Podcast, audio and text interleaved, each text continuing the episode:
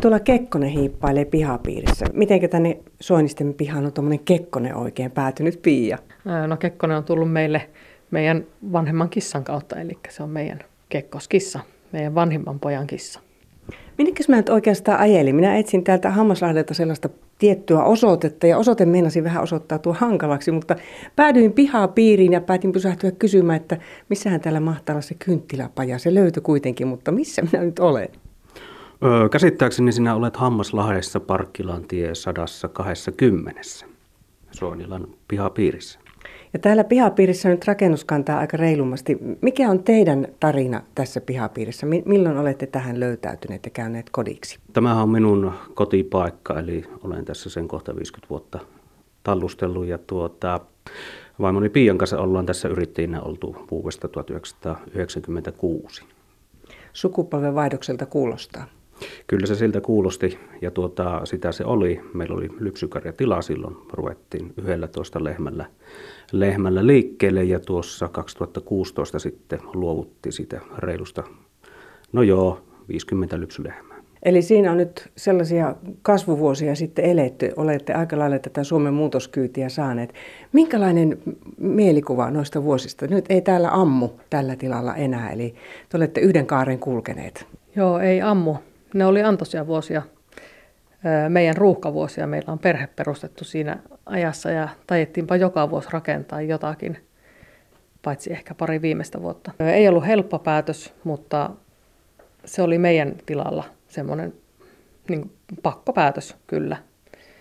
Ja sitä päätöstä helpotti se, että me saatiin sille meidän karjalle tieto, että ne pääsee tuonne uuteen navettaan ammumaan. Ne lähti tuonne kulhoon, Lukkarisen Heikin ja Suvin hellään huomaan. Eli siellä nyt sitten maidon tuotanto jatkuu. Menikö yhtään 100 tonnaria matkassa? Ei mennyt meiltä 100 tonnaria, että me ei ihan siihen päästy, mutta sillä tilalla käsittääkseni niitä jo on. Mille se tällä hetkellä katsoen näyttää, kun teillä ei nyt ole sitä aamukuuden lypsyherätystä enää tässä, niin millä mielin te katsotte maaseudun muutosta siltä osin, että maitotilojen määrä näyttää nyt kyllä vähenevän aika radikaalisti? No meillähän ei sitä aamukuuveherätystä ollut ikinä, kun mentiin 4:30 navettaan. Mutta onhan se totta kai semmoinen harmin paikka ja ikävä juttu, että näitä navetoita tyhjennee. Tätäkin tahtia, mitä nyt on tässä viime vuosina tyhjentynyt. Sehän on aika huolestuttava juttu. Ne on hurjan isoja asioita, ne on myös taloudellisesti hirmuisen isoja asioita. Minkälainen se teidän ratkaisu oli, miten kypsyitte siihen, että nyt tämä leikki on nähty? No se ei ollut mikään päähänpisto. No ehkä parhaiten tilannetta kuvaa se, että silloin kun 90-luvulla ruvettiin, niin yhdellä maitolitralla saatiin ostettua 3 litraa löpyä tuohon traktoriin, mutta sitten tässä 2010-luvulla, niin kyllähän sitä melkein 3 litraa piti lypsää maitoa, että sai sen 1 litran ostettua sitä polttoainetta. Ja se oikeastaan kautta linjan, eli se nyt kuvastaa sitä kehitystä, mikä oli. Aikansa sitä jaksaa, mutta kyllähän se sitten tulee se raja vastaan, milloin tarvii lopettaa. No teillä on tässä nyt pieniä kenkiä eteisessäkin aikamoinen määrä näytti, eli täällä vilinää on edelleen. Joo, kyllä. 4 omaa lasta asuu vielä kotona, 2 on jo muuttanut maailmalle. Ja sitten kun ne omat lapset lentää pesästä, niin ollaan lähdetty tämmöiseen tukiperhetoimintaan mukaan. Ja meillä on tällä hetkellä parista perheestä tosi ihania lapsia vilisemässä täällä meillä. Vipinä jatkuu. Tällä hetkellä heidät on hetkellisesti sijoitettu tuonne keltaiseen päärakennukseen. Siellä luultavasti minä arvan, että siellä klikkaillaan. Siellä mahtaa pelit pöristä. No nyt sitten lähdetään miettimään tätä maaseutua muuttuvaa. Te laitoitte maitokarjan pois ja totta kai sitä sitten miettii jo ennen sitä päätöstäkin, että no mistä se leipä jatkossa tulee. Minkälaista se uuden tulolähteen etsiminen on? Minkälaista ajatusjumppaa täällä on pyöritelty? No meillä itse asiassa oli siinä vaiheessa, kun lypsykarja laitettiin, niin 2013 ruvettiin tekemään suoramyyntiä. Se oli meille semmoinen oikeastaan hyvin monessa asiassa auttoi meitä tekemään sen ratkaisun. Eli se suoramyynti ei ole pelkästään sitä suoramyyntiä ja myymistä, vaan se on myös itsensä kehittämistä. Eli sitä kautta tuli rohkeus tehdä niitä päätöksiä. Se, mikä meillä oli alun alkaen ajatus, kun navetta tyhjeni lehmistä, niin oli se, että sinne pitää saada elämää. Sinne on mietitty vaikka mitä. Siellä on ollut pelihallia ja sitten siellä on ollut kylpyläajatusta ja sitten siellä on ollut parkouratoja. Lapset toki on ollut erittäin hyvänä innoittajana tässä, mutta se ei ollut ihan yksinkertaista löytää sitä ratkaisua. Nyt sitä hiottiin pitkään. No nyt sitten tässä äsken sihautettiin, tuossa on tuonne Soinilan mansikkakupla, testataan ja maistetaan ihan kohta. Mistä se nyt siihen on tuo sihijuoma päätynyt? No sekään nyt ei ollut ihan semmoinen lapsuuden unelma, mutta perustettiin mehustamo, koska meillä noita omenapuita on ollut vuosien ajan ja mehustamolle aina vähän semmoinen ruuhkainen pääsy. Ja sitten käytiin tuolla Ilomantsissa Pikkaraisen Heimon ja Pirjon tykönä katsomassa ja siellä sitten hämmästeli, että mitä ihmettä täällä touhutaan. Siellä tehtiin tämmöisiä limonaadeja mehusta. Niin siitä lähti se ajatus, että vitsi, tuohan olisi aika kiva juttu. Eli täällä syntyy nyt sitten myös limonaadia. Kyllä, kyllä. Te sitten vaihdoitte kuitenkin myös karjaa, ja nyt teillä on määrällisesti sitä karjaa aika huikean paljon enemmän kuin aikaisemmin. Mitäs haitte? No käytiin marjanviljelykurssille ja Tupia näki siellä kuvan mansikasta, joka oli hyvin pölytetty, ja sitten vieressä oli kuva semmoista, mikä ei ollut hyvin pölytetty. Eli siitä lähti sitten ajatus mehiläisiin, ja meillä on vähän toistakymmentä pessää niitä nyt tuossa olemassa, ja siitä olen tyytyväinen, että ei tarvita niitä korvamerkkejä niille enää laittaa. Se olisikin melkoinen homma, tekemätön paikka. No ei ne mehiläiset ihan itsekseen teille sitä hunajapyttyä tuo, eli te olette nyt sitten joutuneet hankkimaan vähän linkoa ja opettelemaan sen koko homman. Joo, kyllä. Eli sen marjanviljelypäivän jälkeen minä ilmoittauduin kansalaisopiston peruskurssille. Ja sitten kävin myös ammattitutkinnon, mehiläistarha ja ammattitutkinnon. On hommattu se linko tänne ja ajatuksena se, että saadaan lingottua omat hunajat ja sitten tänne voi tulla linkoamaan muutkin ihmiset niitä omia hunajia, koska se on aika iso investointi kuitenkin yksittäisenä investointina mehiläistarhauksessa.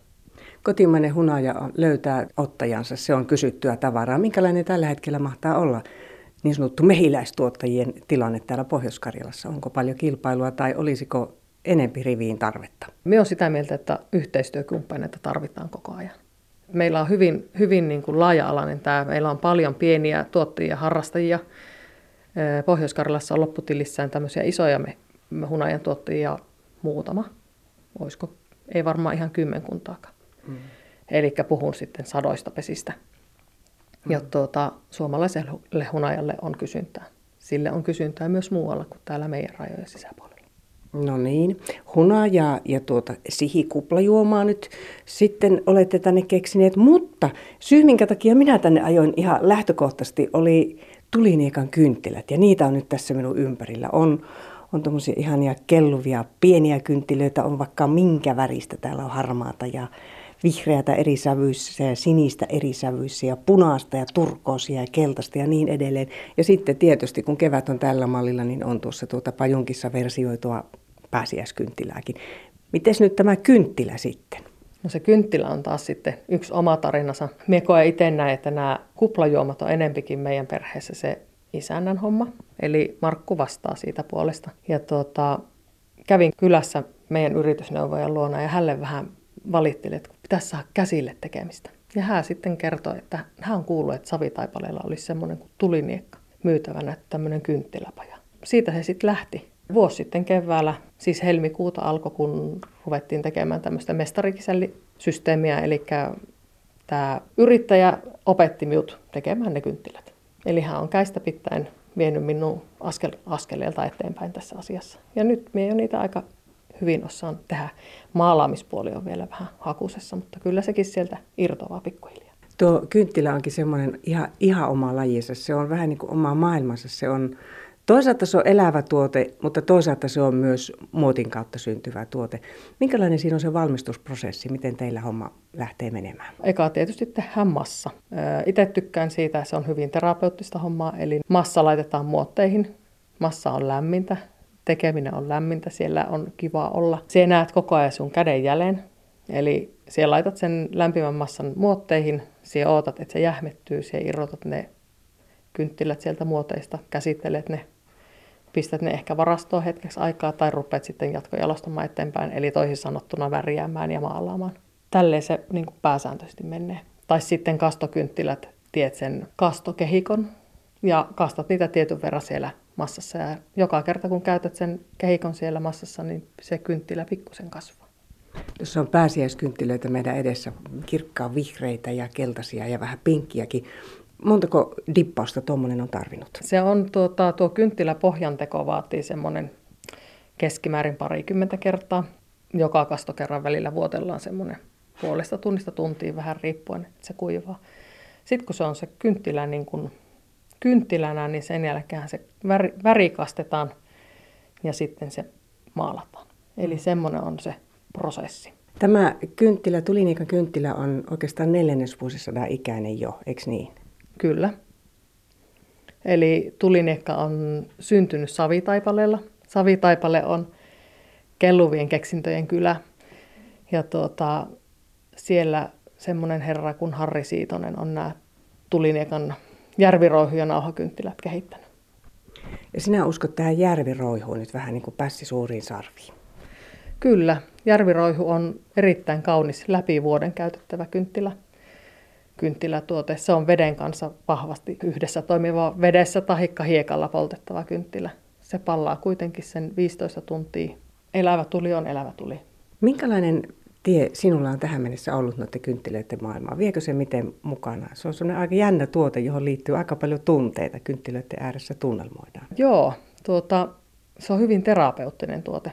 Minulla on ollut aina vähän haastetta pysähtyä, mutta esimerkiksi kynttilöiden tekeminen on kyllä semmoista, että sie vaan katot, kun se sulamassa liikkuu ja näet sen koko ajan sen tuotteen valmistumisen. Ja sitten se, mikä on, niin onhan nämä äärettömän kauniita. Jo näin, että sinä katselet niitä, kun ne on hyllyssä, ammo sitten, kun sinä laitat siihen sen tulen. Se tuli on tosi rauhoittava. Rakastuin Tuliniekan kynttilöissä siihen, että se tuli palaa. Se ei lepata, se ei savua, se ei tee mitään. Sitä voi vaan seurata. Se on tosi kaunis. Palaa puhtaasti. Kynttilössä ja kynttilössä on huiman iso ero. No teidän tilalle, jossa nyt siis seisomme tuossa vieressä, on iso rakennus. Minä arvaan, että liittyy luultavasti rehun käsittelyyn ehkäpä.